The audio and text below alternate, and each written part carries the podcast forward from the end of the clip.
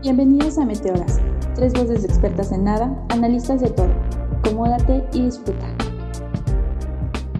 Hola. Hola. Y Nadia. Hola, Hola, hola, hola, hola, hola, hola, hola. Nadia, mm, hoy no quiero decir hola, estoy en huelga de decir hola. Hola, No, hola, sí ¿cómo quiero, pero como que ahora me siento formal, ¿saben? Como que cambié mi mood Sí. de la risa a mood formal. siento que estoy en la presentación de una tesis o algo así. Ajá, siento que sí, que ahora ya no puedo ser tan estúpida como todos los días. Ok. Es que Meteoras, ustedes no lo saben, pero tenemos una invitada de lujo, una, una persona influente. O sea, tiramos la casa por la ventana, andamos voladísimas y por eso nadie está en seria. Ajá, sí, porque estoy cuidando mi reputación. Nadie está muy nerviosa y, y ustedes se van a dar cuenta en este capítulo. Pero bueno, antes que nada voy a presentar a las meteoras que habitualmente nos acompañan el día de hoy.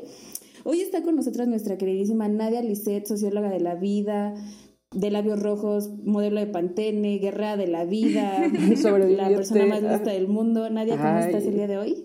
Qué bonitas flores. Académicamente hablando. Ajá, sí. Sí, porque emocionalmente me doy asco. Y no me da pena decirlo, porque es la verdad, ¿no? Pues estoy muy feliz de estar aquí con todos, con todas y todos ustedes en el quinto capítulo. Eh, como bien lo dijo Miri, eh, hoy nos acompaña una invitada especial. Estaba emocionada yo al inicio, pero ahora estoy doblemente emocionada porque no- nos acabamos de dar cuenta que ella, bueno, ella tiene una- un podcast que se llama Hijas de tu Sorora Madre, que se lo recomendamos y se lo recomendamos a todas y a todos. Y yo no sabía que ella era una de las voces. Hasta apenas ahorita me acabo de enterar y yo soy muy fan de ese podcast, entonces me siento así como cuando conoces a, A tu Ajá, o alguien famoso y no sabes que... O sea, y, no, y bueno, sobre todo porque no lo esperaba, ¿no? Entonces me siento muy emocionada y me siento muy feliz porque también el tema que tocaremos hoy es un tema muy interesante y pues ya estoy ansiosa porque esto empiece y espero que, como siempre, pues nos disfruten. Eso, mamona.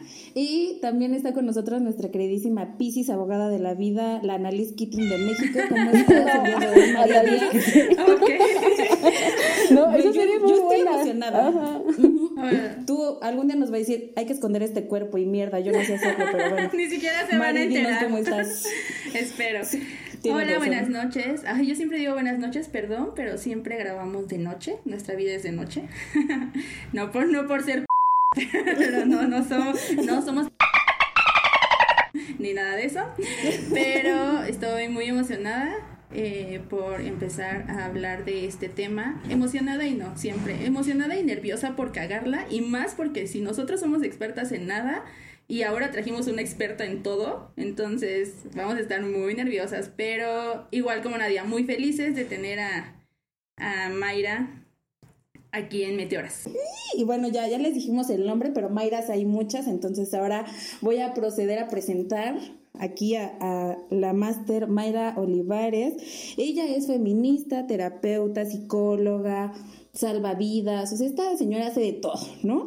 Tiene un podcast, como bien lo dijo Nadia, vayan, síganlo, escúchenlo, neta, está muy divertido. En el primer capítulo yo me sentí súper identificada, pero bueno, vayan a escucharlo y después nos dicen qué les pareció. Y bueno, ella hace todo y todo lo hace bien. Te voy a aclarar que ella es una terapeuta de influencers, de la vida. o sea, que una señora de verdad. Una señora, señora. Y bueno, me presento yo. Yo soy Miriam Galán, la administradora que no administra nada. Y pues bueno, bienvenidos a este quinto capítulo, más cerquita de los 100 que nada. Me vieron en el... Yo cuando lleguemos al capítulo 100 voy a estar embolada, o sea, ya. No, yo la otra vez hasta Ay, cuando dijiste eso en el capítulo pasado pensé, dije, ¿qué vamos a hacer en el episodio 100? Tenemos que hacer como que muchas cosas, ¿no? Una gran celebración. Ujú. Bueno, deja que lleguemos al 10, amiga. Ajá. Que lleguemos al Ajá, 10 y que ya. lleguemos al Echamos 10, ahora sí. otra vez la casa por la ventana. Por favor. Y que nos sigan escuchando. Pantene ya patrocínanos. Buena onda. O sea, porque mira, nosotros queremos seguir trayendo invitados estrella de lujo. Entonces, bueno, eh, como ya vieron por el título, hoy vamos a hablar de los estándares de belleza. Y creemos que es bien importante hablar de esto porque es algo que está día con día en nuestro ser, en las redes sociales, en lo que vemos, decimos o vemos, cómo nos vestimos, cómo nos comportamos, por qué nos lo hacemos muchas veces y qué es lo que cambiamos en nosotras mismas, nosotros mismos. Entonces, consideramos que es muy importante y vamos a explotar aquí como capitalistas natas a nuestra invitada, ella que tiene demasiada experiencia en esto, en género, en salud mental y en diversas cosas. Espero que nos pueda orientar. Y ella sí es experta, nosotros no. Ella sí. Ella nos va ahorita a decir, no, mi ciela, nada más estás bien mal o vas por buen camino. Entonces, eh, voy a cederle la palabra a Mayra. Mayra, ¿tú qué nos puedes decir de los estándares de belleza? ¿Qué es? ¿Qué, qué nos quieres decir el día de hoy? Claro. Aunque a mí me gustaría empezar diciendo hola. Ay, sí. like, Ajá, qué mal. Así, a ver, alegrando. Ajá, no. Sí. Amenazaron con explotar y empezaron explotando. Está muy bien. Este, muchas gracias por la invitación. Estoy súper emocionada. No saben el baño de ego que me acaban de echar con todas estas descripciones, con la plática previa. No sé, así. hablando de amor propio y de autoconcepto, ya. gracias, muchachas. Así, envolada. En volar. Este. eh, bueno, muchísimas gracias por la invitación y respondiendo a la pregunta, pasando directo a la explotación, pues, pues sí, estándares de belleza sería entendido como todos estos eh, mandatos que tenemos que cubrir para ser eh, reconocidos por un otro o por una otra como aceptables, ¿no? Y entonces pensemos en un estándar de belleza eh, aquí. Es una mujer que mide, no sé, unos 60, 70, entre 60 y 70, tez clara, medio caucásica, cabello güero, ojo grande, este, labio rojo como acá, este, cabello pantene. Me- yo solo repito lo que escucho, muchachas. Porque justo eh, muchas, muchas veces hay como estos estándares de belleza súper interiorizados y que nosotras mismas vamos replicando, ¿no? El cabello bonito es el cabello que anuncia Pantene. ¿Cuál es el cabello que anuncia. Pantene? Si tienes rizos, son rizos definidos. si tienes lacio, es el lacio que cae perfecto, que brilla, ¿no? Que deslumbra cuando ondea. Selena Gómez Y ahí. en- Selena Gómez diciendo, porque yo lo valgo. Cosas por el. Este, pero vamos viendo y entonces cuando tú te ves en el espejo dices, "Mm, mm, tengo el cabello de Selena Gómez. Este, es más, tengo el cabello más parecido al de la Chupitos, pero pues bueno, ¿qué hacemos con esto? Este, o híjole, el estándar de belleza es ser talla, no sé, 3, 5. 5 máximo, ¿no? Y entonces tú vas, compras la talla 7 y ya te sientes súper avergonzada. Ajá, Y es súper importante empezar a hablar de estas cosas porque tiene efectos súper profundos en la forma en la que nos percibimos en el mundo, en la forma en la que nos relacionamos, en la forma en la que nos vestimos. Este, ustedes no lo ven, pero yo estoy viendo a María y ya nos está presumiendo su cabello pantene. Su pelaza. Porque yo sí cumplo el estándar aquí, muchachas. Ustedes No, háganle como pero, puedan. eh, todo lo que estabas diciendo, por ejemplo, de. Y de ahorita que describiste como que a, una, a un modelo de mujer, o sea, como que sí te pones a pensar y si dices, "Mm, no tengo el cabello rubio, tal vez tengo la ceja, tal vez me delineo, pero soy morena, tal vez esto. Y ahorita que dijiste así como, como que sí hice una. Pasé un escáner sobre mí y dije, maldita sea, no cumplo el estándar de belleza. Claro, ¿y quién no ha pasado el escáner alguna vez en su vida, no? O sea, y además también influye mucho por un estado de ánimo. Te levantas en el espejo, te, te levantas, te, ves, te miras en el espejo y dices, ¿cómo me encabrona amanecer tan guapa? Perdón por la grosería. ¿no? O sea, hoy sí me la volé guapísima. Y hay días que así ni el mejor maquillaje del mundo, ni aunque me haga Photoshop, me siento bella, ¿no? Y es este mandato, siempre tienes que estar bien, siempre tienes que ser bella, siempre tienes que estar linda, siempre tienes que estar sonriente, ¿no? Sí, sobre todo. Y creo que en ese sentido es muy importante reflexionar cómo es que vivimos nuestro cuerpo. Desde una postura como mujeres, desde una postura desde nuestro contexto social, económico, político. ¿Cómo es que vivimos el cuerpo y cómo es que el cuerpo es una experiencia no solamente física, sino también significativa, porque esto que decía Mayra y Mari de, bueno, o sea, a veces me siento triste, a veces me siento muy feliz, ¿no? O sea, tú piensas que el cuerpo simplemente solo es una experiencia física, pero no, un cuerpo eh, provee de sentido no solamente a la persona que lo vive y que lo porta, sino también a un observador, ¿no? Entonces, el cuerpo se convierte en un recurso de sentido y eso, y creo que es importante hacer estas reflexiones de cómo el poder y la influencia de una imagen introducen ideales en nuestros imaginarios colectivos, ¿no? De una manera en la que estamos expuestos constantemente a modelos que nos indican cómo debe ser nuestro cuerpo, nuestro cabello, nuestra sonrisa, o sea, una, a una mujer eh, no se le permite estar enojada, ¿no? Porque es histérica. A una mujer no se le permite sentir porque entonces ya tienes pedos mentales, ¿no? Estás loca.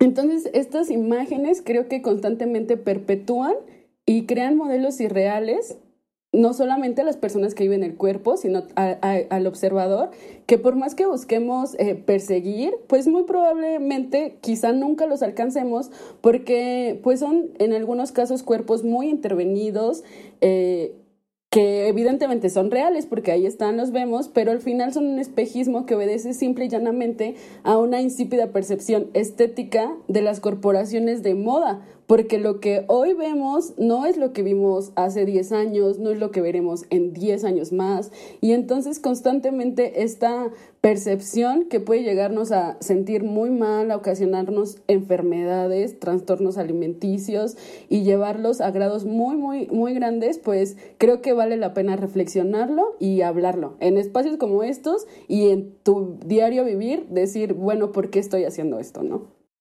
Eh, ¿Saben que estaba haciendo memoria? Que yo siempre hablo de Belinda. O sea, yo en todos los capítulos menciono a Belinda, neta, ¿no? Y no soy Belinda. que empezaron a decir, dije, mierda, o sea, yo siempre me. No soy Belinda. O sea, no mido 1,70, mido uno pinche 61, ¿no?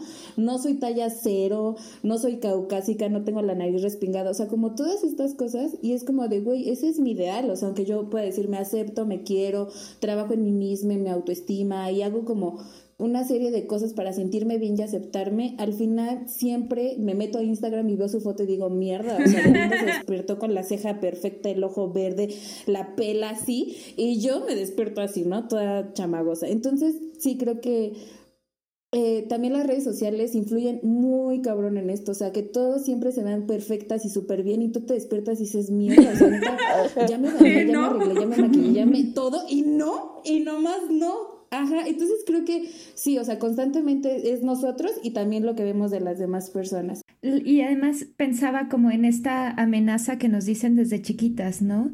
Si te enojas te ves muy fea. Qué fea te ves cuando haces berrinches. Es que si lloras te ves horrible. Entonces, ¿qué es lo que sucede? No solamente me estoy aprendiendo a ver eh, o a más bien no ver mi cuerpo o no ver mis emociones, porque eso me va a dar un atributo este negativo, sino además lo peor que nos puede pasar, lo que aprendemos es que lo peor que nos puede pasar es ser feas. Oh, eso es verdad. Sí. Ay.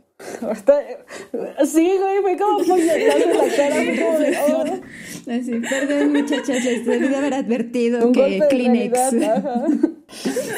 no, rescatando un poco, igual también como lo dice Nadia, o sea, igual son otro tipo de bellezas o estándares de belleza, que como dice Nadia, o sea, sí están, sí son tangibles, los podemos ver, ahí está Kylie Jenner, que de la noche a la mañana la pubertad le hizo milagros y cada quien, pero sí, igual como lo dice, eh, bueno, las redes sociales, las redes sociales que constantemente, o sea, hay influencers que se preocupan un poco más por eh, qué transmiten o por o qué es lo que están eh, posteando como lenguas de gato así, pero también está el otro lado de la moneda que es Belinda, que es Kylie Jenner, que obviamente están posteando lo maravillosas y flamantes que son todos los días 24/7 y que pues ni de pedo vamos a hacer nosotras.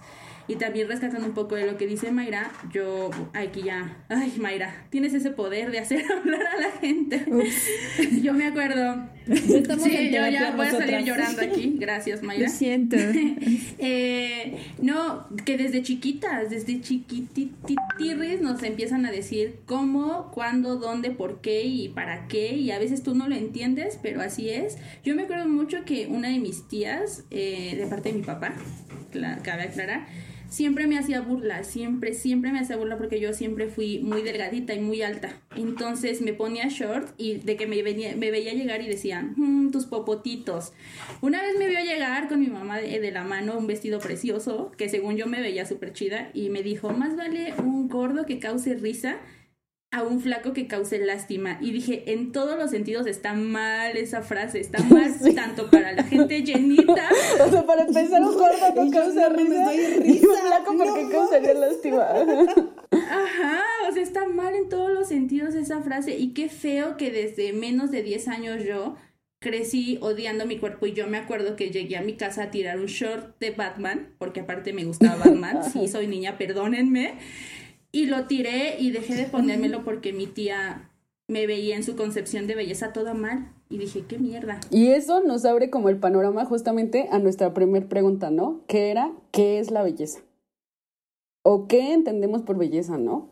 Porque cabe aclarar que la belleza es subjetiva. O sea, por ejemplo, yo me puse a ver y leí un artículo, ay, es que nunca agarro las fuentes, pero dice de que una periodista que se había tomado una foto y la había mandado a 25 países o no sé cuántos, y entonces a cada país le dijo así de, güey, este, edítamela, o sea, arréglamela para verme bien, y cada país le envió una foto diferente, ¿no? Entonces, como de, güey, dependiendo de dónde estés, y igual y no es país, ¿no? Dependiendo la localidad, la época, tú, o sea, la gente te va a ver y te va a percibir de formas diferentes, ¿no? Entonces, exacto lo que decía Mario, o sea, ella se sentía divina y la perra la a la potra con su vestido.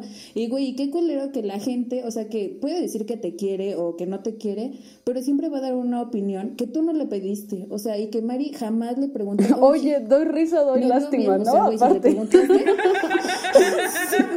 Parte, ¿no? Porque es lo único que podemos sentir, risa o lástima. Ah, perdón. Sí, exacto. Entonces es como de, güey, si no preguntaste, pues ¿para qué? ¿No? O sea, ¿para qué te dicen? Pero bueno, ya me salí del tema. Em, No, pero tiene mucho sentido lo que estás diciendo, porque entonces eso nos lleva a pensar que la belleza es creada desde discursos externos, ¿no? Si yo te considero bella, entonces tú te tienes, tienes el aval para sentirte bella. Si yo considero que das lástima, pues ¿cómo te sientes? Das lástima.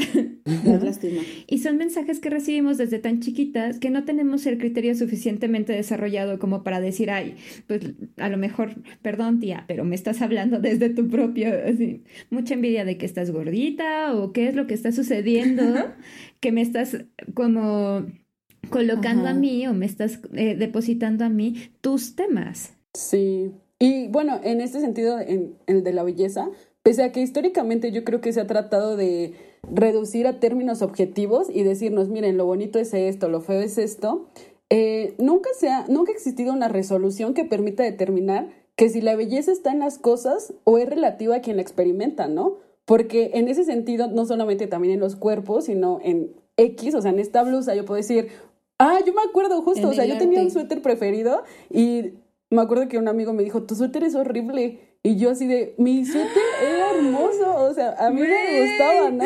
Entonces es como de, la belleza por sí podría estar en las cosas o es relativa realmente a quien las experimenta, ¿no? Y aunque si bien no deja de ser algo subjetivo, como lo han mencionado todas ya, este, también tenemos interiorizados cánones que reducen a lo que es bello o no, ¿no? Estos estereotipos que en su mayoría pues sí son occidentales, ¿no? O sea, la piel blanca, o sea, lo que mencionaba al inicio, ¿no? Todas súper altas, todas delgadas. Y, o sea, por ejemplo, ahorita veo esta imagen que tengo aquí de las cuatro en nuestra pantalla y somos diferentes, o sea, somos mujeres, a lo mejor, sí, o sea, tenemos dos ojos, una nariz, pero esta diversidad que hay, no, o sea, ahorita yo, yo lo estoy viendo, ¿no? Así, ¿no? Pero que vemos en nuestras, en las escuelas, en nuestros trabajos, en nuestras familias, solamente nos muestra un poco de la realidad, ¿no? O sea, no es que Miri sea más bella que Mari o, o sea, simplemente somos diferentes, o sea, tenemos un cuerpo funcional natural y eso se agradece, ¿no? En primera instancia. Y creo que eh, esta,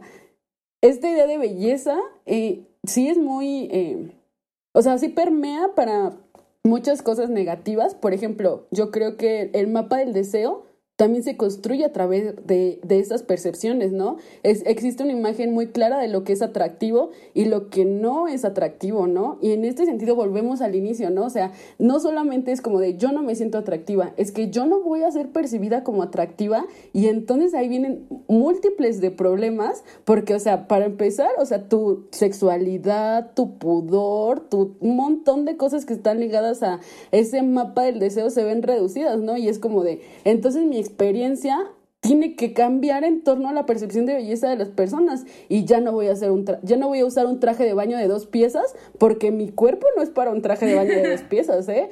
Porque das lástima. Ajá, o, doy risa.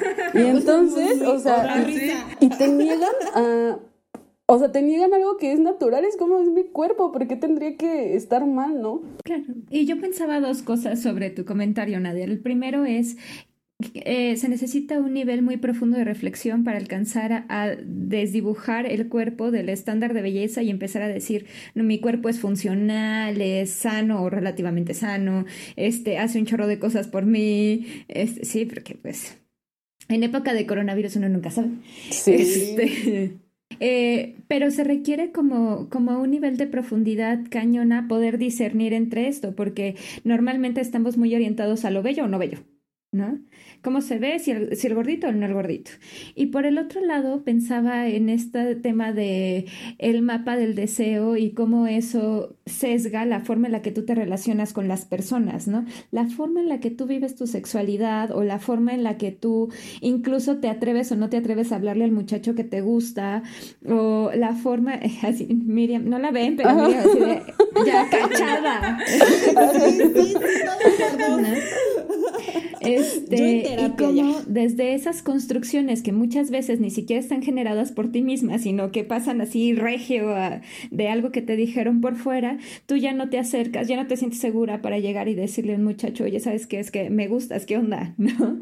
O incluso para tener un ejercicio tranquilo, a gusto, placentero de tu sexualidad, porque es, no, se va a notar que tengo el gordito, o la estría, o el no sé qué. Yo me acuerdo mucho de uno de mis mejores amigos que me decía, mira, jamás he visto una estría. No lo puedo creer, pues con cuántas mujeres te has acostado, con ninguna. ¿Con Belinda? ¿Con Belinda? ¿Acaso? y, y lo que me decía es, ¿quién tiene tiempo para ver la estría? Y yo, mm, eso hace mucho sentido. Lo que pasa es que tú estás tan colocada en la estría que entonces la ves todo el tiempo. Eso se llama en psicología discriminación selectiva, ¿no? Piensas que estás embarazada, ves un chingo de embarazadas. Piensas que, este, que la estría se te nota así horrible, pues entonces tú lo primero que vas a ver, aunque sea una estría delgadita, chiquitita, súper escondida, lo primero que vas a ver cuando te ves en el espejo es la estría, ¿no? O el barro. Un, dos, tres por Mayra que está escondida detrás de su barro en la frente. Siempre eso pasa. Entonces, ya vieron mi barro y tú de, no nadie te había visto. Ni había visto. Aparte, por ejemplo, eh, como dicen, nos concentramos tanto en ese tipo de cositas que dejamos fuera todo lo demás. Por ejemplo, ahorita hablabas de una estría y yo me puse a pensar, ¿qué porcentaje de toda tu piel abarca una estría? Nada, tienes una piel radiante, tienes este, no sé, los poros bien bonitos, tienes las chapitas y tú solo te fijas en la estría. Sí. Que tienes en la Que nadie pompa te que nadie ajá. Sí, Ah. Sí, güey. No, y ta- o sea, y esto es, No. ahorita lo pensaba que al final es una forma de censura y de violencia que hemos asumido. Porque al final es como de, las estrías aparecen en tu pubertad porque de repente te ensanchas, ¿no? O sea, es como de, yo por ejemplo que tiendo a bajar y a subir de peso casi siempre, o sea, de repente tengo estrías por eso, o sea, porque subo o porque en la pubertad tuve esos procesos, ¿no? La celulitis que, pues hay mujeres que tienden a tenerlas más que otras, ¿no? Yo, por ejemplo, no tengo, pero no sé por qué si no hago ejercicio, ¿no? El vello en las piernas, ¿no? Que aparece de manera natural, las marcas que dejó el acné porque todos fuimos adolescentes y estuvimos llenos de barros, ¿no? Y, y demás evidencias que son propias del vivir, o sea, no es como que... ¿Por qué tuviste barros, eh? O sea, como de, o ¿por qué creciste? ¿Por qué cambió tu voz? O sea, como son propias de, del, del hecho de habitar tu cuerpo. De verdad. de la edad. Sí, y que saben que me estaba acordando ahorita de de una vez que yo le pregunté a Nadia, oye, me veo bien con esto, o sea, creo, no sé qué iba a pasar o qué iba a ver, y me dijo, tú te ves bien si tú te sientes bien. O sea, yo nunca te voy a decir te ves mal porque si tú te lo pusiste es porque a ti te gusta. Y yo dije, ¡Ah! entonces de ahí en fuera yo siempre le pregunto a nadie, nadie me vio bien. Ay, yo no me acuerdo que te haya dicho eso, pero mira, excelente, que alguien me lo diga a mí, por favor. y creo que eso es es muy valioso y yo me acuerdo mucho y me acuerdo perfecto que era un suéter verde que a mí me gustaba un buen, pero que me decían que era de abuelito. Entonces, yo, para que los que no saben, yo utilizo suéteres así de abuelito, o sea, gigantes y me gustan mucho y que nadie me dijera eso. Dije, güey, si a mí me gusta, me queda, me, me tapa, me puedo dormir en el camión, mira, yo, perfecta, ¿no? Y también me acordé de otra cosa que apenas me pasó. Yo me pinto el cabello de rojo usualmente. Y una vez una persona que yo quiero mucho me dijo, ya no te lo pintes así porque te ves más morena. Y yo dije, ¿qué pedo? Entonces yo en el momento dije, no, ya me lo voy a pintar de café. Y después yo reflexioné y dije, ¿y qué tiene de malo ser morena? O sea, soy morena y ya no soy chingona, ya no soy lista, ya no hago bien mi trabajo, ya no soy qué, ¿no? Entonces empecé a pensar y dije, no. Y me acuerdo que fui y me compré el rojo más radiante así, de que el 666, y me lo puse y después dije, ¿por qué no me importa? O sea, y porque si me voy a ver morena, yo lo decidí y a mí me gusta. ¿Y qué tiene? O sea, ser morena no es malo y ni te hace menos ni nada, ¿no? Entonces, creo que sí son muchas cosas que igual esta persona no me lo dijo así de para humillarme o decir odio a los morenos, pero güey, creo que sí viene una carga muy cabrona, ¿no? Y que quizá yo tengo los recursos de pensarlo y de decirlo y de contar con personas como ustedes que me dicen, no, güey, o sea, no tiene nada de malo y está bien tener estrías y estar bien no medir unos 70 y está bien porque es normal y porque qué está, qué es lo normal, ¿sabes? Entonces, creo que es muy interesante este tipo de reflexiones y que lo hablemos así, o sea, porque como lo dice Mayra, o sea, güey, si su amigo no se daba cuenta, los demás amigos no se van a dar cuenta. Tú vive tu sexualidad, dale hilo a lilacha. Por ejemplo, ahí atraviesa otra gran categoría a la percepción o entendimiento de belleza, que es el criterio de clase. ¿Quiénes son los morenos?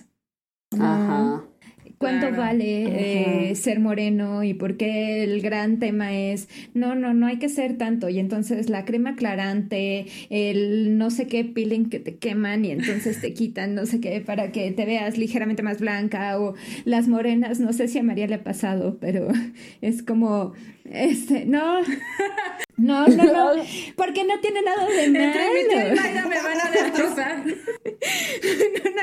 ¿Por qué te destrozaría ser negra? Esa es la gran pregunta de fondo, ¿no? Ajá, ¿por qué? Ah, justo, sí. ¿Cuál, es el pedo? Justo yo tengo una historia que se relaciona muchísimo con lo que está diciendo eh, Mayra.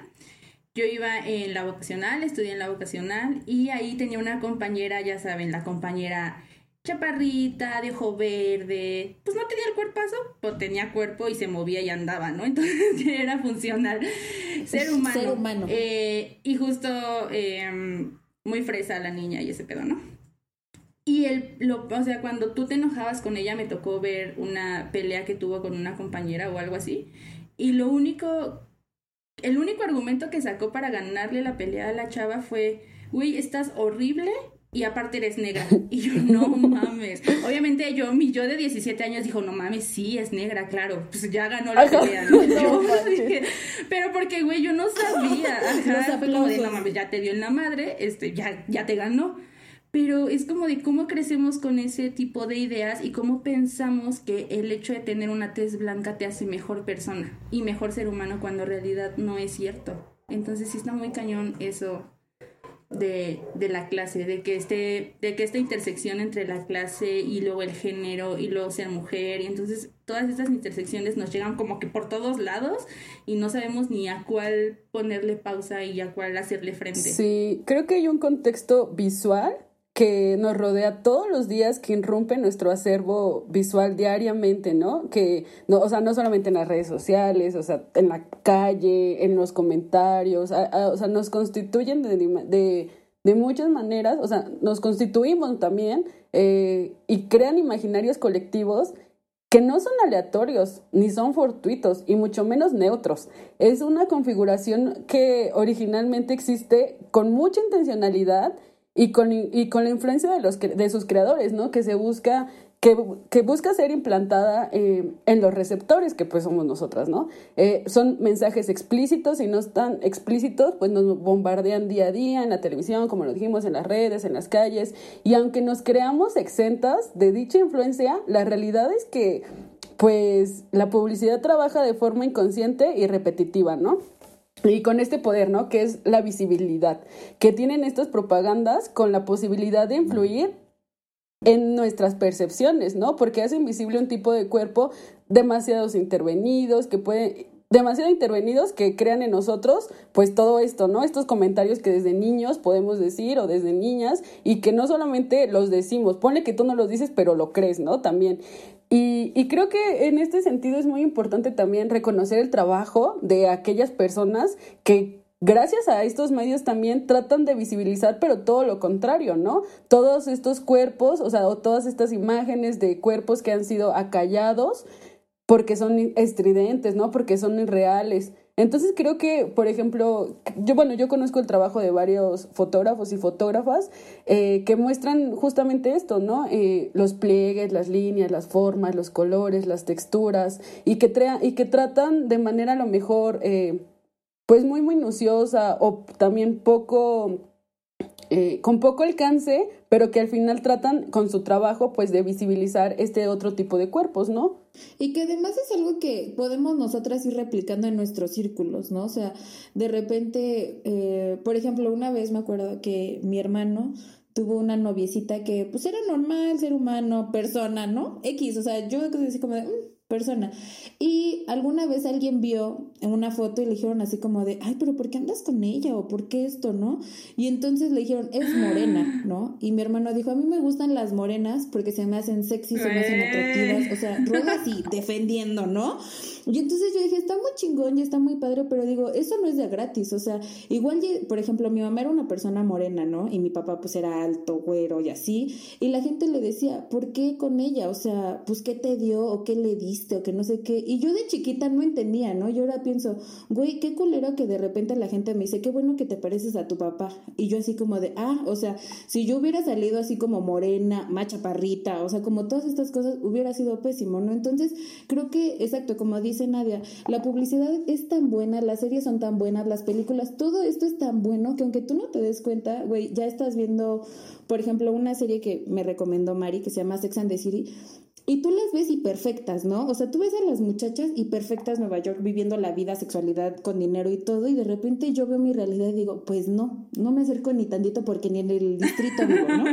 Y de repente, o sea, para empezar, ¿no? Y de repente, eh, ellas justamente en un capítulo hablan de esto, o sea, dicen como de, ah, es que yo tengo estrías y él salía con modelos y entonces yo no puedo salir con él porque esto, y entonces como de, güey, en cualquier círculo, en cualquier ámbito, siempre están estos estereotipos y siempre te exigen más, ¿no? Y, ah, ok, sí, por ejemplo, Belinda, ¿no? Se operó la nariz, ¿por qué? Porque pues su nariz ya no entraba en el estándar, ¿no? O se operó los pómulos, o se puso chichis o lo que sea, ¿no? ¿Por qué? Porque siempre nos están exigiendo más y siempre tenemos que dar más. Entonces ahora yo me pregunto algo. Si yo, eh, mujer, ¿no? Y digo, mm, ah, yo quiero aumentarme los pechos, eso es un resultado de la excelente mercadotecnia o es que estoy aceptando a mi cuerpo y digo, a mí me gustaría tener eso? O sea, eso me hace preguntarme así como de, si yo me empiezo a hacer arreglos y me empiezo a tunear y a ponerme acá que la pestaña y todo esto, eh, eso es, no voy a decir que malo, pero va en contra de mi discurso, o sea, va en contra de lo que estoy diciendo en este momento, decir hay que aceptarnos, no hay que tener como toda esta onda, o ustedes qué opinan, o a lo mejor yo lo estoy planteando erróneamente. Están esperando que conteste, ¿verdad? Para no equivocarse, sí, ¿verdad? dinos, por favor. Sí, Venga, dinos, por favor. Lo que va a ser diferente es que tú puedas decidir. O sea, que tú decidas sobre tu propio cuerpo si tú, para ti es relevante, no sé, tener copa 3XL, no sé cuáles sean las medidas. Este. Pero suena grande, ¿no? Pero suena así como. Si para ti es relevante tener ese tamaño, pues es para ti relevante ese tamaño, pero el, el, análisis tendría que ser suficientemente profundo como para poder discernir si estás decidiendo desde ti o si estás decidiendo desde, no sé, eh, la creencia machista de a los hombres les gustan las chichis grandes. ¿No? O sabes que la neta es que me van a operar la nariz porque no respiro bien y entonces pues ya que estamos ahí, el cirujano dijo, te doy una levantadita y pues este, aprovechamos la anestesia y si yo lo siento y si yo lo quiero, pues lo puedo hacer. O sea, el tema es cómo decido. y por qué criterios de decisión estoy atravesando poder pues, justo decidir. O sea, el criterio es, ¿le voy a gustar más al muchacho? El criterio es, me voy a sentir más cómoda conmigo misma. El criterio es, este, voy a tener una fila enorme de vatos esperándome afuera de la casa, este, para darme mis besitos. Y chavas también, de paso, de una vez, ya que estamos en esto. Este, pero el tema es cómo decido, ¿no? Y cómo tengo ese análisis fino que me permite discernir entre lo que sí es lo que deseo y lo que es como, vamos a ponerle implantado o, o este, insertado exactamente, ¿no? Es que una mujer bella es una mujer que tiene una nariz fina, que no está gorda, entonces me hago la lipo, que además es una cirugía dolorosísima, violentísima, este, ojalá nunca tengan que ver una liposucción, este, porque o vivirla. Es una cosa horrible, horrible. No, pero aparte, ¿qué tal, qué tal que para nosotras, y hablando más eh, hacia el género, cómo es que la belleza nos ha castigado más a las mujeres que a los hombres? Ahorita que dices justo de la liposucción, digo, igual los, los hombres se la hacen, pero en menor cantidad, quiero pensar. Yo me hice apenas microblending para tener expresión. Una no. liposucción no me da mucho miedo. Pero si no, qué doloroso es. no. Pero si no, ya miren, Kylie Jenner. Te Muy doloroso el microblending. Nadie, va, nadie te dice que va y te raspa y nadie te dice que te va a salir sangre y que costra y que esto y que el otro. Y dices, ¿cómo mierda lo pude decidir? Igual creo que todo lo que te haces de belleza siempre, o sea, te depilas, te duele. Eh, te depilas con cera el bigote, te duele. Te depilas eh, la ceja, te duele. O sea, todo, todo, todo casi, casi implica, casi, o sea, parece que alguien dijo, vamos a hacer las reglas de las mujeres y vamos a meterles el dolor porque se lo merecen o algo así. Todo, todo tiene que ver con dolor. O sea, todo. Porque patriarcado, me hiciste recordar una anécdota de la infancia. Yo siempre he tenido problemas con el cabello, con que me agarren el cabello. Y a mi mamá siempre le ha gustado mucho que su hija sea bailarina y cosas por el estilo, entonces estaba en clases de ballet. Para una exposición de ballet. No te imagino. Cero te imagino en tu Qué bueno, porque qué oso. Este, ya después encontré el karate y Krav Maga y esas cosas y me definen un poco mejor. Pero eh, la escena es, estoy sentada en mi recámara con mi nana peinándome, ¿no? Dándome unos jalones de esos que te restiran los ojos, ¿no? Que es, es como en japonés. Sí. Y llorando así horrible. Y entonces entra mi mamá y me dice, este, ¿qué es lo que está pasando? Ay, es que Cristina me está jalando mucho. Y Cristina contesta, hijita, la belleza cuesta. ¿No? ¿Y cuántas veces no hemos escuchado esa frase? Es que la belleza cuesta. Depílate porque la belleza cuesta. Y entonces ahí nos estamos depilando donde no da el sol y nadie te dice que es horrible, que duele horrible, que la comezón es terrible, que te irritas, que, ¿no? Y que, y, que al final, por los comentarios que he escuchado, ni resulta tan relevante, ¿ves? o sea, da igual. Pero ahí está uno, ¿no? Como en nombre de cumplir el mandato. Me quedé pensando en que, o sea, eh, ahorita lo estamos hablando desde mujer porque, pues mujeres, ¿no? Pero me acordé mucho de mi hermano y por ejemplo, me, me, acuerdo mucho como de esta imagen de cómo es el hombre, ¿no? Pues con, barba, bigote, fuerte, alto, bla, bla, bla, ¿no? Fuerte, feo y formal. Entonces me acuerdo mucho que cuando él se estaba dejando la barba, la gente le decía, eh, no, no te la dejes porque ni te sale, se te ve bien mal, que no sé qué. Y entonces un día yo le dije, ¿te la vas a quitar? Y me dijo, no, a mí me gusta y hasta que me salga. Y se tardó casi un año, le salió la barba y entonces ahorita él anda embolado, ¿no? Pero pienso así de, güey, o sea, quizá porque, pues, tiene mucho carácter o fuerza o realmente no le importa lo que dice la gente, pero pienso, güey, si yo, hombre, Miriam, que fuera Miriam, ¿no? Me hubiera dejado la barba y las personas que a él le dijeron que se quitara la barba, me lo hubieran dicho, yo me lo hubiera quitado. O sea, yo en susceptible, en aceptando los comentarios, en como toda esta onda de la autoestima y bla, bla, bla, yo me hubiera quitado la barba y yo así sería como ahorita cara de bebé, sin barba, ¿no? Y es como de, güey, ¿por qué? Y ahora pienso en mí, o sea, yo nunca me quito el bigote, ni me depilo la ceja, ni nada. Y una vez me acuerdo que Mari y Nadia me depilaron, yo lloré. O sea, yo estaba sufriendo demasiado porque yo dije, mierda, o sea, esto es demasiado. Entonces, después de ese día yo dije, no me importa ser Frida Kahlo, yo amo mi ceja así. Y, güey, no me la voy a quitar porque neta, yo creo que soy alérgica al dolor, o sea, de verdad me duele mucho. Y es como decir, güey, no, sí.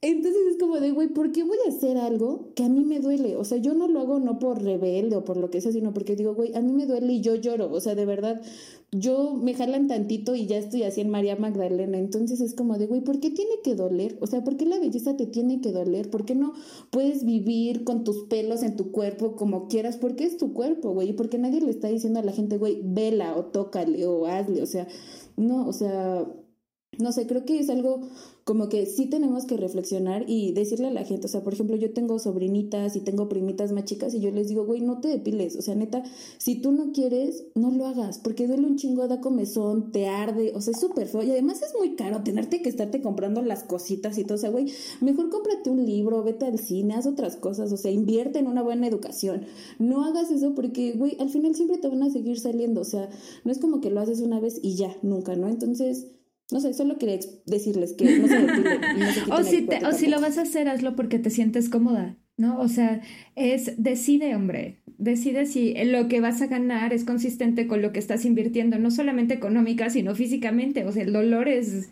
¿no? Y entonces entendemos que Miriam, pues no se vincula tanto con el dolor y entonces dice, no, pero a lo mejor si hablas con alguien que se tatúe, exacto. Mi costo-beneficio no da. Entonces yo prefiero que me duela la piel. Ahora que, uno elige sus batallas, ¿no? para toda la vida, Claro, porque el, mensaje tendría que ser decide, ¿no? O sea, ¿qué estándar? Decide. Decide lo que quieras, con lo que te sientas más cómoda, con lo que te sientas más seguro. Y entonces recuerdo el mensaje de Nadia. Si te sientes cómoda, úsalo. O sea, sí, sí te ves bien porque te sientes bien. Regresando a comentarios pasados, al comentario de Rodo de es que a mí me gustan las morenas porque son sexys. Entonces, yo, o sea, no dudo que Rodo tenga un proceso de reflexión mejor que otras personas, pero también ese es otro tema. O sea, por ejemplo, ahora las marcas, ¿no? Ya son inclusivas. Usan modelos Plut Suite, ¿no? Usan curvis. ¿Cómo se llaman estos modelos? Curvis, ¿no? Que son modelos con tallas más grandes. Pero al final lo único que hacen es crear otros estándares. Y es como de, bueno, o eres muy flaca o eres muy gorda. Pero inclusive si eres muy gorda, o lo que ellos llaman gorda, son mujeres con curvas prominentes, con pieles perfectas. O sea, igual, ¿no? No hay margen de error. Y también al final es como de esta nueva propuesta o esta nueva alternativa realmente no es una alternativa, o sea, te presenta un poco de lo mismo y por eso creo que es muy interesante y muy valioso lo que todas ustedes dicen de que hay que dilucidar y hay que tener un proceso de reflexión realmente consciente, porque a veces creo que muchas veces podríamos estar viviendo en una falsa conciencia y decir, no, sí, este, miren, ah, me acuerdo mucho, a mí siempre me ha gustado tener los labios rojos. Entonces, cuando entré a mi servicio social, mi jefe me dijo, es que tú te los pintas porque inconscientemente quieres que todos volteemos a verte y te besemos. Y yo así de, güey, no sé cómo... Sí, ¿y, ¿y qué le preguntó? Yo le decía, no, o sea, yo uso mis labios rojos porque, o sea, en primera mente yo acepto, sí, ¿no? El maquillaje evidentemente no es algo natural. El maquillaje socialmente, históricamente, se ha constituido para no solo para las mujeres, pero sí específicamente para ensaltar ciertos rasgos físicos de las mujeres. Por ejemplo, las cejas, los labios, las pestañas, tus pómulos, ¿no? Siendo consciente de eso, yo elijo pintarme los labios de rojo, no de café, no de morado, no de otro color, porque me gusta el rojo, me gusta cómo se ve el rojo en mis labios porque me siento feliz, me siento cómoda y no con una intención de querer que alguien me bese, ¿no? O querer llamar la atención a través de mis labios. Y también, por ejemplo, a mí me gusta mucho siempre usar vestidos y faldas. Entonces, una vez igual yo en una introspección y reflexión dije, a ver, estoy usando faldas y vestidos, porque me acuerdo, mi mamá siempre me dice, ¿cómo te sabes sentar? Eh, todo se te ve, cosas así, ¿no? Y yo, mm, a ver, ¿por qué uso faldas? Sí uso faldas porque me gustan, porque me gusta cómo se me ven, porque me siento cómoda o así, o porque vivo en una falsa conciencia como decían ustedes, ¿no? A lo mejor lo haces con la intención de exaltar otros atributos que también tiene que ver con la construcción de lo sensual, ¿no? O lo sexy.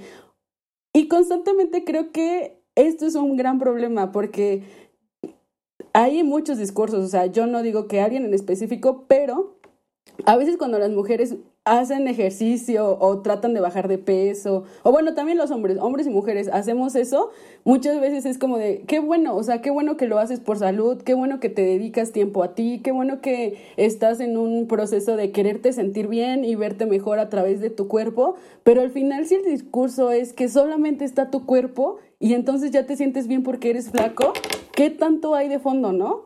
O sea, porque creo, creo que ahí hay una falsa conciencia de decir, bueno, solamente lo estoy haciendo para seguir este estándar, ¿no? Y se queda vacío todo el panorama, se queda vacío todos tus sentimientos, se queda vacío todo el contexto y lo único que queda otra vez es el cuerpo. Y el cuerpo como una mala experiencia aparte, ¿no? Porque es como decir, bueno, si vuelves a subir un kilo, ya mamaste, o sea, ya valiste y quién sabe qué te pueda pasar, ¿no?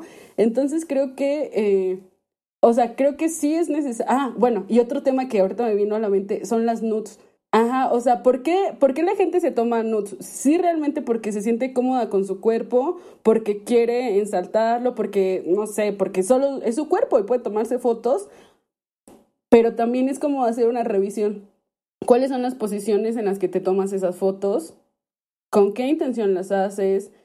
¿A quién se las... O sea, como que siento que de fondo hay muchas cosas que tendríamos que reflexionar y que yo no te puedo decir, tú lo haces por esto, ¿no? Y tú por esto otro. O sea, creo que realmente la intención va a depender de la persona, pero creo que tendríamos que tener cuidado justamente de no vivir en una falsa conciencia y decir, lo estoy haciendo por esto, pero realmente allá hay un entramado cultural que esté de fondo, que sea muy violento y que realmente sea significado de otro tipo de cosas y entonces estaríamos reproduciendo el mismo mensaje. Y esto me lleva a preguntarnos, entonces, ¿los estándares nunca se rompen? O sea, estamos condenados de aquí al infinito y más allá a siempre seguir repitiendo y crear nuevos estándares y crear nuevos patrones y siempre seguir siendo parte de lo mismo, o si existe la posibilidad de salir de esto, romper la rueda y ser libres como el viento.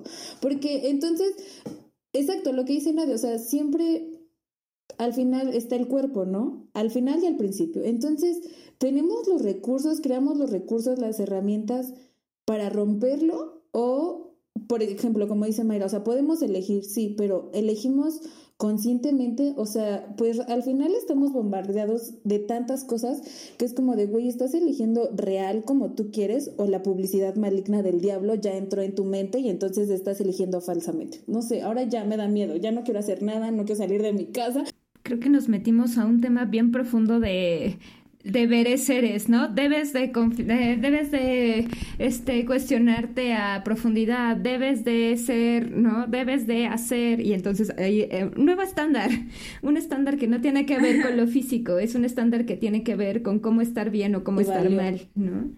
Este, por eso yo siempre me voy como más hacia la responsabilidad propia, ¿no? El yo tengo que entender que no voy a renunciar a la cultura porque al final soy un ser humano, un ser humano que necesita adaptarse y la cultura es una herramienta que me ayuda, ¿no? O sea, y que al final necesito convivir y que al final necesito este, hacer amigas, sean mis amigas, por favor. y que, que, esta forma de relacionarse también está atravesada por temas superculturales. ¿Por qué nos causó empatía cuando decíamos la belleza cuesta? ¿O por qué nos causó empatía cuando decíamos este, te ves muy fea cuando lloras? ¿No? Este, o quién me lo está diciendo. Es como una serie de eh, justo entramados culturales, entramados culturales que también tienen su grado de funcionalidad. Ahora, no digo que sean me llevaría a preguntarme qué es lo bueno y qué es lo malo, qué profundidad. Y luego ya eh, hacemos un podcast filosófico. Ya sé, no, este, no, o sea, se pusieron muy filosóficas, muchachas. Yo venía a hablar así del costo de las de las cirugías y cosas así, y terminamos hablando de qué es lo bueno. Este, pero pero justo es eso, oye, ¿por qué no empezamos a hablar, por ejemplo, de ser capaz de decidir? Y si te vas, y si vas a ser presa del capitalismo al 100%, decide ser presa del capitalismo al, ser, al 100%, ¿no?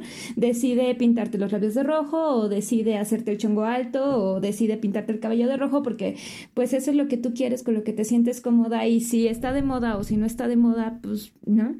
sé tú, puedes decidir. Y eso me lleva como a, como a la gran reflexión que he tenido sobre cómo se rompe el estándar, ¿no? Pues el estándar no se rompe, es el horizonte. ¿No? Y entonces hay uno y hay otro y hay otro y hay otro y además se genera desde cada quien porque pensaba yo, la neta es que no quiero ser güera porque hay otro de tabú alrededor de las güeras, las güeras son tontas. y a mí lo peor que me puede pasar, o sea, me puedes decir lo que quieras, pero tonta no. Uy, a mí me pasa lo mismo, ¿eh? Me siento identificada con Me prende, me enoja durísimo, le quiero matar a quien... Y hay una palabra en especial que es el detonante de la locura. Este, pero, pero es eso, ¿no? O sea, para mí el estándar a lo mejor no es ser güera, caucásica, no sé qué, pero sí está muy orientado a ser delgada porque eh, la relaciono con otras cosas, ¿no? Y a lo mejor, este, María decía, no, lo que pasa es que a mí, pues, ser morena no es algo con lo que me sienta cómoda, preferiría ser y al final me lleva, bueno, cada quien decide cuál es el estándar que quiere. Y pero la pregunta es cómo regresamos a nosotras, ¿no? ¿Cómo dejo de pelearme conmigo porque no cumplo el estándar y empiezo a decir, esto es lo que soy? ¿No? No me gusto a veces, me puedo caer súper gorda muchas veces, me puedo sentir súper mal, hay veces en el que mi cuerpo ni siquiera funciona como debería de funcionar, este, no soy coordinada, eh, tengo canas, por ejemplo, yo, yo ya tengo canas a mis, a mi, juventud, no voy a decir, a mis 15 por 2, muchachos. A tus 15 años. Porque también eso nos lleva al estándar de la juventud, ¿no? O sea, yo tengo la 31. eterna. ¿No? Ajá, exacto. O sea, ¿por qué tenemos que mentir? Ajá. O sea, ¿por qué no puedo decir, güey, tengo 40 años, ¿no? O por qué siempre es como a las mujeres no se les pregunta la edad. Güey, ¿eso saben qué? Ahorita me acordé. O sea, una vez me, a un hombre yo le dije, ¿cuánto ganas? Y me dijeron, a los hombres no se les pregunta cuánto ganas, ni a las mujeres su edad. Y es como de mierda. O sea, la mujer triste, lo único que tiene su cuerpo y el hombre sí tiene dinero, ¿no? O sea, es como, güey, no, mierda. No, no, no, justo hacia allá iba el mensaje. Es súper reivindicativo. Oye, tú eres esto. Lo que tienes es esto que ves. Gastas mucho tiempo peleándote todo el tiempo contigo y tú eres lo único que tienes. Gastas mucho tiempo pensando en cómo vas a cubrir el estándar del otro para sentirte cómoda, ya sea en lo físico, pero también en lo intelectual. No se te puede notar no tonta, Mayra. Este. No se te puede notar lo pobre, María. no se te puede, ¿no? O sea, como ¿no? Como, como esas cosas. Y todo el tiempo estás allá, todo el tiempo estás allá. Y claro que de repente cuando hacemos un alto, ya ni siquiera sé qué me gusta, qué quiero, cómo me siento, ¿no? A mí me pasa mucho en la práctica clínica. ¿Cómo estás? Bien, ¿y tú? Así, ah, soy yo, son muchas. soy yo. Y es, es una pregunta reflejo. ¿Qué significa? No nos preguntamos cómo estamos. Bueno, justo eh, relacionando los comentarios de Mayra y de Miri, creo que es muy, y tu pregunta, Miri, ¿no? De, entonces nunca sales de estos estándares o es imposible romper estos estándares de belleza. Yo creo que eh, tiene que ver mucho con la experiencia que nosotras deseamos o elegimos vivir con nuestro cuerpo, ¿no? Porque como lo decía en un inicio, creo que el cuerpo también se vuelve una experiencia, no solamente física, sino también significativa. Y es como la elección, que Mayra lo recalcaba muchas veces, ¿no? Tener la capacidad de elegir cómo es que queremos habitar nuestro cuerpo. Un cuerpo que tiene un recurso de sentido para la persona que lo habita y para la persona que lo ve, ¿no? Eh, creo que importa en este sentido, valga la redundancia, el sentido que le damos a nuestros cuerpos y la manera en la que lo llevamos, ¿no? Es decir, a través de la construcción de la imagen del cuerpo, ya sea por nuestras maneras de llevar el cuerpo, esto nos va a permitir también, creo yo, una construcción social del mundo, porque en tanto el cuerpo produce significados, esos significados son interpretados por un observador. Y entonces el cuerpo ya no es soporte de sentido, sino también producto de sentido. Creo que también es muy importante eh, empoderarnos, en, este caso, por ejemplo, como nosotros que somos mujeres, empoderarnos de nuestros cuerpos mismos que nos han, que nos han sido arrebatados desde niñas desde el porno, desde las mercancías que emulan las siluetas, desde la comercialización, desde todos estos comentarios muy dolorosos de nuestros familiares y de nuestras experiencias que han ido eh, quedándose guardadas en nuestro interior y que nos causan mucho dolor.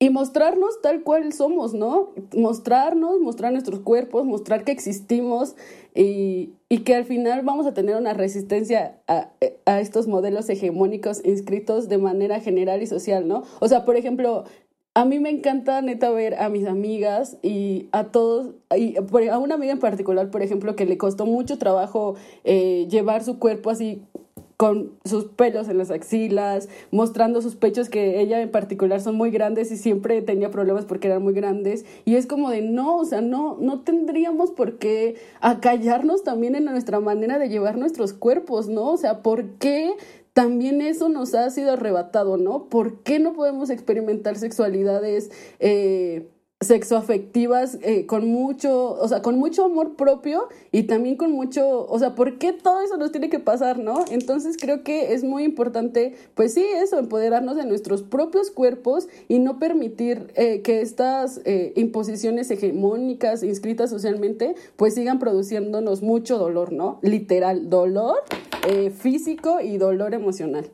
Quedé quedé después de tu ex. O sea, de verdad yo estoy así de, güey, o sea, es como de, güey, o sea, ¿por qué nos tiene que doler? O sea, ¿por qué tiene que ser doloroso? Y no solo para las mujeres, o sea, porque, o sea, y me acuerdo, por ejemplo, mucho de un amigo que yo tengo que es gay, que era como de, güey, o sea, él es muy masculino y lo pongo entre comillas, es muy varonil y lo pongo entre comillas. Y cuando la gente se enteraba que él era gay, era como de, güey, ¿por qué no me dijiste? No se te nota, ¿no? Esto y es como de, güey, o sea, no tengo que estar en el puto estándar de cómo son, ¿no? O cómo se comporta, o por qué esto. O sea, eso es una, una cosa completamente diferente a cómo yo me quiero vestir, o cómo yo quiero ser, o cómo yo me quiero comportar. Entonces creo que no es, va solo dirigido a las mujeres, sino a los hombres, a cualquier persona que es como de mierda. O sea, por ejemplo, si mi hermano se quiere pintar las uñas, ¿qué tiene?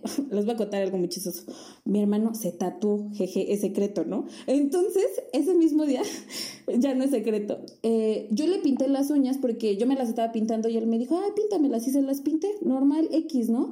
Y nos encontramos a una persona y vio sus tatuajes y no le dijo nada, pero vio las uñas pintadas y le dijo, no, ¿por qué hiciste esto? Que no sé qué, y es como de mierda, o sea, por ser hombre no se puede pintar las uñas, o sea, es como de, güey, si a él le gusta, déjalo hacerlo, o sea, ¿qué tiene de malo, no? Entonces, creo que podemos rescatar el hecho de que, güey, puede, tienes que vivir tu cuerpo como quieras, o sea, y si yo mañana me quiero rapar, chingue su madre que mi jefe me vea feo o que la gente me vea feo, o sea, si yo lo quiero hacer, yo lo voy a hacer, si me quiero poner una lagrimita aquí en el ojo tatuada, lo voy a hacer y no tiene nada de malo, o sea, y eso no me afecta a mí y no afecta a quién soy, ni cómo me comporto, ni si hago bien mi trabajo no hago bien mi trabajo, o sea, creo que está pésimo el mundo menos a ustedes, a ustedes las amo con todo mi corazón, pero, o sea, ¿por qué tiene, o sea, regreso a esto, ¿por qué nos tiene que doler? O sea, ¿por qué nos tiene que doler tanto el hecho de vivir nuestro cuerpo y aceptar que todas las mujeres tenemos pelos y que todas las mujeres nos, las chichis a veces nos crecen y a veces no, o sea, no sé. Bueno, ya, mi comentario hasta aquí. Está chistoso porque pensaba qué forma tan graciosa de cerrar el podcast, ¿no? Desde el enojo, desde la furia y la resistencia. es como, no, ¿por qué? ¿Por qué? Ok, sí, la pregunta es por qué. Muy válida, nos ayuda a, a entender como qué es lo que está sucediendo conmigo y asumir mi propio enojo frente a lo que estoy viviendo. Pero a lo mejor yo me haría una pregunta diferente y sería, ¿y qué voy a hacer?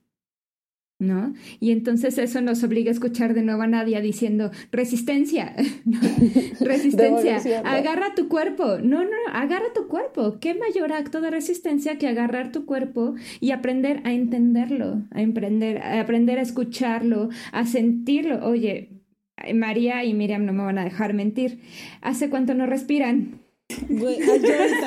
Solo respirar, ¿no? ¿Qué tan desdibujadas estamos o qué tan desconectadas estamos de nuestro cuerpo desde ahí, ¿no? O sea, no solo con lo visible, sino con lo sentido, no respiro, no lo siento, no lo entiendo, me duele la panza, no le hago caso y hasta hago chistes, la gastritis, ¿no? Este, la, migraña, este... La migraña. Eh, no, no me entiendo que, por ejemplo, eh, no sé, tener lonjitas es una respuesta natural de supervivencia. Este, no me entiendo que este no es normal que me esté brincando la patita cuando estoy hablando de cosas que, que me mueven del lugar, ¿no? O sea, son como todos estos ejercicios de desconexión, ¿no? Y entonces, ante la pregunta ¿por qué? Me diría, bueno, ¿por qué? Pues porque el patriarcado, porque el capital, porque la sociedad, porque maldita sea, porque, porque pues odia al mundo, ¿no? Pero la pregunta que nos invita realmente al movimiento es ¿y qué? ¿No? ¿Y qué hacemos? ¿Hacia dónde nos vamos a mover? ¿Cuál sería mi mayor acto de resistencia? Aprender a verme. El mío, el de Mayra Olivares, ¿no? Aprender a verme, a entenderme, a asumirme, porque eso de you are beautiful, la verdad es que no me hace tanto sentido. Sí, ya sé. sí, qué padre, pero no me veo y no me lo creo, ¿no? Entonces no sirve. Esto es lo que soy y lo que soy es una mujer de unos 70, 70 kilos, morena, este, ojo grande, cabello lacio, la, la, la, que ahorita pesa 70, pero pesaba 80, pero no, y ha pesado menos, o sea, y que tiene estrías, porque creció, tiene estrías, porque tuvo un hijo, yo no tuve un hijo, pero hay gente que tiene hijos y tiene estrías, pero como todas estas cosas, yo soy, ¿no? ¿Cómo me hago cargo de mi ser? Como justo un acto de resistencia y de cuestionamiento tan profundo a todo esto que habla Nadia, el capital, el patriarcado, la sociedad, ¿no? ¿Qué mayor acto de resistencia que estar? ¿Qué mayor acto de resistencia que verme, que entenderme, que escucharme? Yo también, yo hasta quiero llorar. Estoy así en que de, o sea, este capítulo con todo. A ver, espérense, yo estoy anotándolo todo aparte. así como de, que así como de, me encanta y ya cualquier cosa, cualquier lagrimita antes de llorar, no, no, no, no, qué mayor acto de resistencia. que llorar. Justo esta última reflexión de Mayra me trajo a la colación esta frase de Marx, que también siempre cuando estoy triste la pienso y digo, Marx, ¿qué hubiera dicho Marx, no? Y Marx hubiera dicho, todos estamos en este mundo para hacer nuestra propia revolución. O sea, y sí, ¿no? Evidentemente todos queremos derrotar el capitalismo, el patriarcado, eh, la violencia, la estratificación social, pero es como de, bueno, lo primero que tenemos y lo primero que evitamos es el cuerpo. Es nuestro primer territorio, nuestra primera propiedad y muchas veces es verdad, o sea, eh, no saben, a mí me gusta también hacer esta pregunta, ¿con qué caminas? Con, cuando caminas, ¿con qué pisas, no? Y la gente, la punta del talón, no sabemos, ¿no? No sabemos que pisamos con el talón porque si pisáramos con la punta nos caeríamos. Entonces, tan eh, alejados estamos de nuestra propia experiencia, que es nuestro cuerpo, que es nuestro territorio, que es el lugar que nos permite estar viviendo y cohabitando este mundo, que pues sí, evidentemente hay un montón de cosas, como dice Mayra, pues sí, podemos quejarnos eternamente, pero es como de qué vamos a hacer, ¿no? ¿Cuál va a ser nuestra revolución interna? Que seguramente va a ser muy diferente a la de todas nosotras, porque, o sea, por ejemplo, también me daba risa que decías, ay, es que Belinda, ¿no? Sale un montón en sus fotos. Bueno, ella puede estar haciendo su revolución igual, ¿no? Y ella puede estar a través de sus imágenes o lo que sea, pues estar viviendo un proceso que pues desconocemos, ¿no? Porque ni la conocemos o algo así, pero creo que sí, que, o sea, este capítulo es enriquecedor. Ah, me quedo con muchas reflexiones y me quedo muy contenta, me quedo muy feliz, con ganas de llorar, porque yo lloro cuando estoy feliz y estoy triste, o sea, siempre lloro y este, y me gusta, me gusta mucho. Y aparte compartirlo con ustedes, me, me gusta más. Ay, muchas gracias, Nadia. Te quiero. Mari, ¿te quieres echar una conclusión? No, hombre. No, hombre, ya no hay nada que decir. No, ya es mucho. No, em, yo soy de la idea de que alguien siempre está decidiendo por ti en algún lado del mundo. O sea, lamentablemente vivimos en, en, el, en dinámicas que tienen que ver con poder y siempre alguien va a estar decidiendo en algún lugar del mundo, en algún cuarto, algo para ti y para todos. Entonces, igual me quedo mucho con lo que dice Mayra cuando nos dijo que no respirábamos. Eh, yo logré conectarme. Yo odiaba mi cuerpo, odiaba evidentemente mi cuerpo desde chiquita. Y creo que seguramente a muchos nos pasa así. O sea, crecemos con no lo que dice Mayra de apropiarnos de nuestro cuerpo, de vernos, de aceptarnos. Más bien eh, pasamos nuestra existencia mirando los cuerpos de otras personas y no mirándonos a nosotros mismos y reprochándonos el hecho de no ser como esta o no ser como Belinda o no ser Kylie Jenner y nos eh, preocupamos muy poquito por lo que somos nosotros. Entonces a mí me ayudó mucho eh, llorar, eh, que me doliera, llorar, no sé, como que mi experiencia personal. Y como dice Mayra, respirar y de repente ver mi cuerpo y decir, bueno, voy a hacer ejercicio y me quiero ver chingona y mamalona y lo que tú quieras, pero porque yo lo quiero y porque así me gusta y porque sí quiero tener una cinturita, sí, no hay pedo, pero me va a costar, pero porque yo quiero y no nada más porque eh, las de Acapulco Shorts estén operando y tengan cintura y ese pedo. Entonces, sé que muy válido de su varo, pero sí, o sea, no hay mejor método que hacer conexión contigo mismo. O sea, desde, eh, desde sentirte inteligente o ser inteligente, eh, estudiar una carrera, no sé, meterte a clases de yoga como yo lo hice, conectar con tu cuerpo, conectar con lo que tú eres para poder partir de ahí defenderte y no estar defendiendo ideas que no sabemos ni qué chingados entonces, me gusta que haya venido Mayra, que todas nosotras nos hayamos como que abierto y que seguramente esto le va a servir a alguien que está allá afuera, que también está dudando, inclusive de si pintarse el pinche cabello de rojo, aunque sea moreno, moreno, moreno, y lo va a hacer. Entonces me gustan mucho esos espacios y me gusta mucho eh, la armonía que traemos porque seguramente le estamos dando valentía a alguien. Y eso me gusta. Con eso me quedo nos hicimos valientes en este capítulo. sí, o sea, al menos yo ya tuve la En este momento para mí me super Somos la resistencia. Tú, Mayra, por favor, invitada de honor, danos una bonita conclusión. Así después del discurso último, este, tampoco, así me robé yo misma las palabras, pero eh, creo que es un poco ese el mensaje, ¿no? Eh, pasamos mucho tiempo observando afuera y tratando de cubrir las cosas de afuera, desde lo físico hasta lo intelectual y emocional. No puedes estar triste, no puedes estar tan feliz tampoco porque algo malo va a venir, no puedes estar enojada, no puedes estar, ¿no? Este Tienes que ser guapa, tienes que ser sonriente, tienes que ser lista, tienes que ser la más aplicada, este, tienes que además ser eh, divertida. Pasamos tanto tiempo allá que muy poco nos da tiempo, nos queda, por eliminación, tiempo para vernos a nosotras, para entendernos a nosotros, a nosotras hombres y mujeres, ¿no? Porque hoy hablamos mucho de los mandatos femeninos y poco de los mandatos masculinos, pero justo hay una encuesta de discriminación y dicen que uno de los mayores factores de discriminación hacia los hombres es el físico, el aspecto.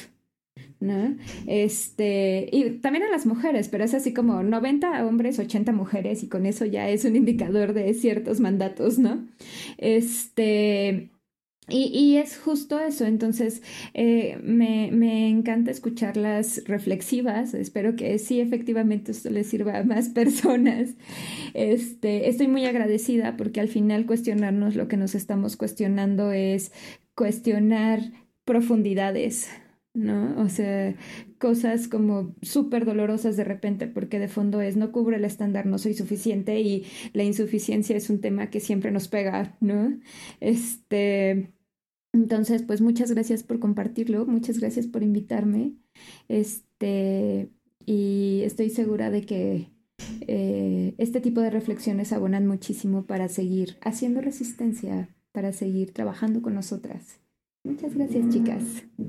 Muchísimas, muchísimas gracias. Y bueno, ahora yo les voy a echar mi conclusión que nadie me pidió, pero yo, yo creo, es que creo que como yo soy la última, nadie me pide mis conclusiones, pero yo siempre se las doy, no me importa. Pero bueno, em, yo creo que solo podría decir que hay que, no hay, más bien, no hay que, no hay que olvidarnos de ser empáticas y empáticos con nosotros. O sea, de verdad, si sí es bien fuerte, ¿no? Y yo, o sea, les voy a abrir mi corazón, eh, enfrentarte a todo esto, ¿no? Y de repente ver que tu amiga está bien pinche hermosa, diosa griega del Olimpo, y tú la ves y dices, güey, estás hermosa, y cuando te ves, tú no ves eso en ti, ¿no? Porque muy pocas veces nos enseñan a vernos a nosotros mismos y a decir, yo también soy lista, yo también soy bonita, yo también soy esto, y también soy enojona, soy mala onda, y somos más que las cosas positivas, ¿no?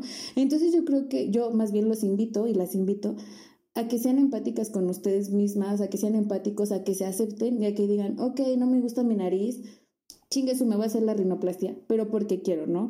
O sea, como dice Mayra, hay que más allá de enojarnos y enfurecernos, es qué voy a hacer y cómo lo voy a hacer y hacerlo siempre con cariño y con empatía desde nuestra parte y no olvidarnos que somos seres humanos y que se vale llorar y se vale estar triste y enojarte y ponerte eufórico y de repente sonreírle a todo mundo aunque no te quieran hablar, o sea, y se vale, y está padre y está chido, pero siempre hay que no olvidarnos de que se vale, o sea, se vale estar de buenas y estar de malas, ¿no? Entonces yo, esa sería mi conclusión y hay que hacer la resistencia, hay que destruir el sistema, no se olviden de eso.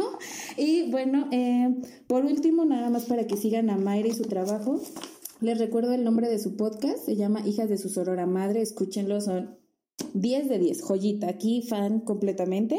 Y también la pueden encontrar en Facebook como Mayra Olivares o si gustan nos pueden escribir a nuestra cuenta de Meteoras y nosotros les pasamos sus ligas para que ustedes miren, vayan y las escuchen. De todos modos, yo creo que las vamos a promocionar en alguna de nuestras historias ya que tenemos millones de seguidores. Y pues bueno, eh, no se olviden de seguirnos escuchando. Muchísimas gracias Mayra, de verdad, porque nos has ayudado mucho en este, en este capítulo y en la vida. O sea, porque ustedes no lo saben, pero Mayra, terapeuta de la vida, yo de verdad te agradezco mucho, te aprecio demasiado y agradezco demasiado que estés en este momento aquí con nosotras, que compartas tu tiempo y que te dediques a esta cosa tan bonita, ¿no? Entonces, pues bueno, yo aquí cerraría, se despide de ustedes Meteoras con todo el cariño y toda la empatía del mundo y feliz fin del mundo, chicos, los queremos. Bye. Muchas gracias. Sí, feliz fin del mundo, porque mosquitos que ya están en Estados Unidos y en octubre van a llegar a México. Gracias por escucharnos. Recuerda que puedes seguirnos en redes sociales, en Instagram como meteoras.podcast y en Twitter como meteoraspodcast. Adiós.